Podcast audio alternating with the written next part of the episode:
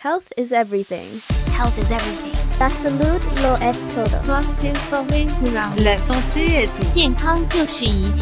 Health is everything. Health is everything. Hi, I'm Eleanor Barrett, age 8, and you're listening to Health is Everything, No Kidding, a podcast from the Emory University Center for the Study of Human Health. When my mom was 8, she had a radio show called No Kidding, a talk show where she interviewed doctors about health issues that matter to kids. So now I'm 8 and it's my turn, and there's a lot to talk about. Health is everything. Adults are talking a lot about health these days, and not just about feeling sick or feeling well, but about the numbers of cases and the spread of virus and things like exponential growth. It's confusing for adults, my mom tells me, and as kids, we have a lot of questions too. In the No Kidding Health is Everything podcast, we believe that health isn't just about what happens in the doctor's office. It's about preventing sickness, eating right to keep ourselves strong, and figuring out what happens when we make changes, not just for one person, but for groups of people. Today I'm joined by Dr. Lindsay Leininger, a public health educator, researcher, and clinical professor at Dartmouth Tuck School of Business to talk about numbers, health, and of course, the global pandemic. Thank you so much for talking to me, Dr. Leininger. Thanks, Eleanor. Please call me Lindsay. Okay, that'll be easier. All right. Your bio says that you are a health policy researcher. What is that? Like in kids' language, what do you do?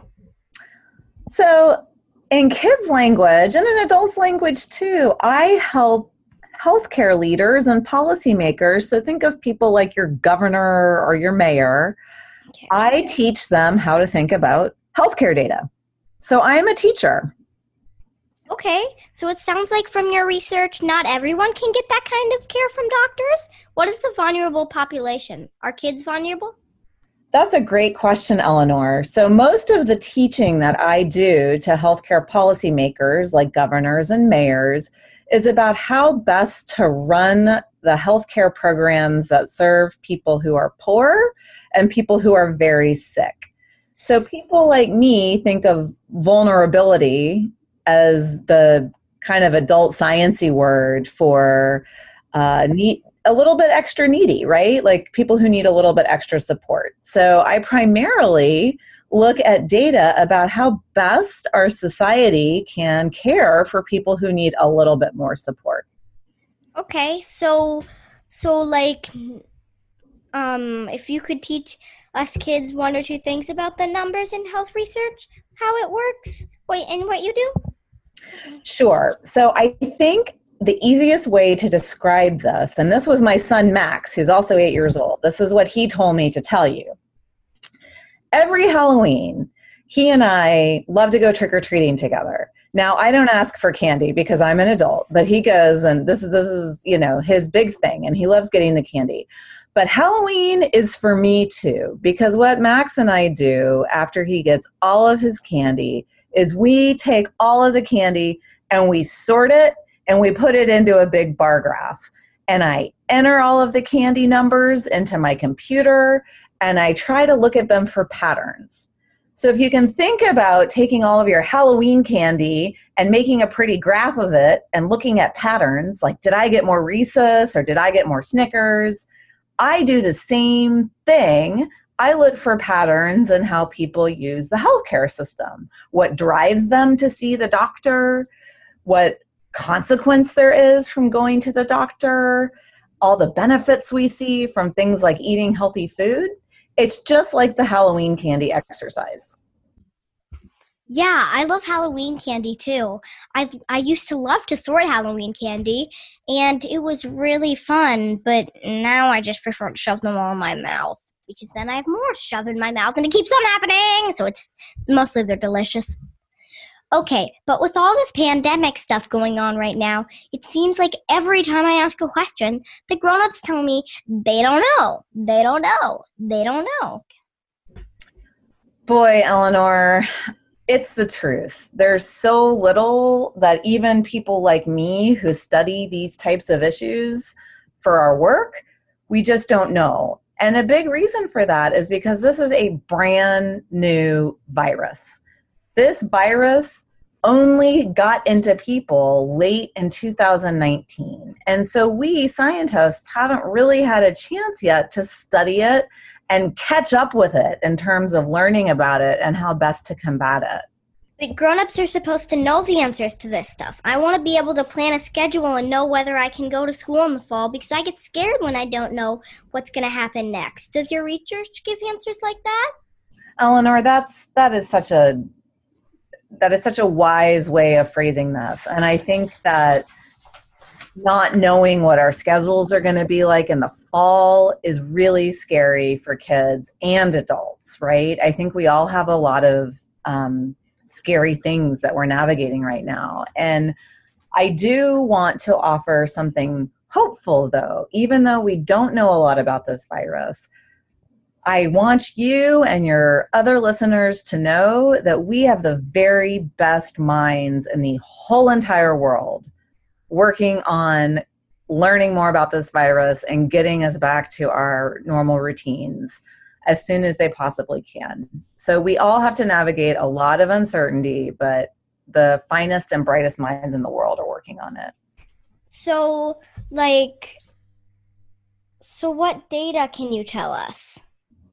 So, what data can I tell you? Well, I can tell you a few things about the coronavirus. I can tell you that the data are pretty clear that it's best for kids and adults to stay away from large group gatherings, especially if they're indoors. So we know the data are very clear that a, a really major way that this virus passes is things like choir practice or going to church. Now these are unfortunate because these are things that are really important for our happiness. So but we're going to have to make accommodations for that for a while. The other thing the data tells us that again is hopeful because it's something as you as a kid and me an adult can actually do to protect ourselves is to wear masks when we're in public, wash our hands a lot, and try our best to stay six feet away from other people.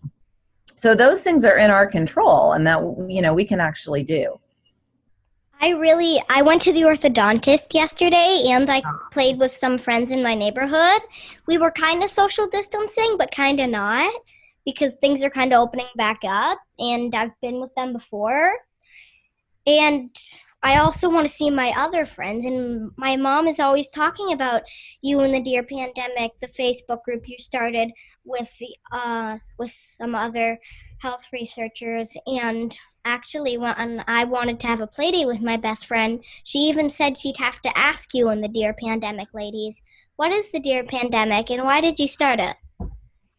Thanks for this question. I'm really always excited to talk about Dear Pandemic. So, when the pandemic first hit, people like me were getting a lot of questions from our friends and families. Things like, Can I have a play date? Right? Your question and my son's question. Things like, Can I go grocery shopping? Can I eat apples? All kinds of questions about how we're supposed to go about our business in this crazy new world. And so, what I did is I joined up with 10 other health researchers, all of whom happened to be women. So, we call ourselves the Nerdy Girls to answer questions on Facebook. So, we could take questions like the ones that your mom asks us and join them up with all the other questions from all of our other networks and answer them all in an easily accessible way um, to help people live their lives and balance risks. So, like, you so like you like you started it so that you could answer questions? That's right. We started it so we could answer people's questions and then it just grew from there how do you get the things you are doing now what are the steps to being a health researcher oh what a great question and i really there are many things about this pandemic that are scary and not fun. But one thing that I hope comes of it that is a good thing is that more bright young women like you will want to go into health research. So um, you have to study. All of us have studied a long time to learn how to do what we do.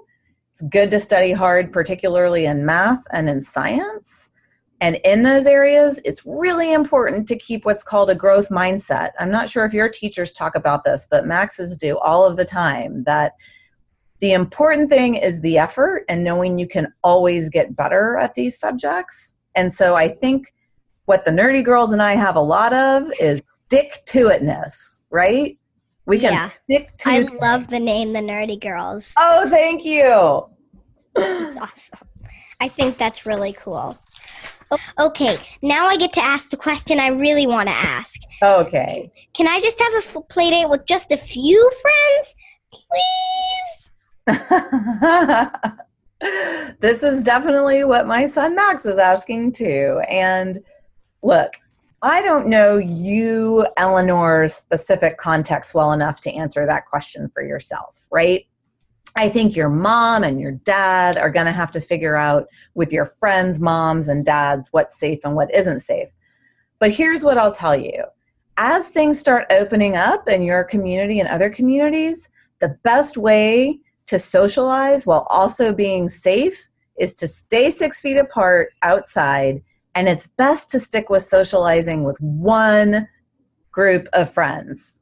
So if you decide that you want to see one friend or two friends and your parents think it's okay, stick with those friends. Don't mix up the friends that you socialize with. That's where we really get into danger.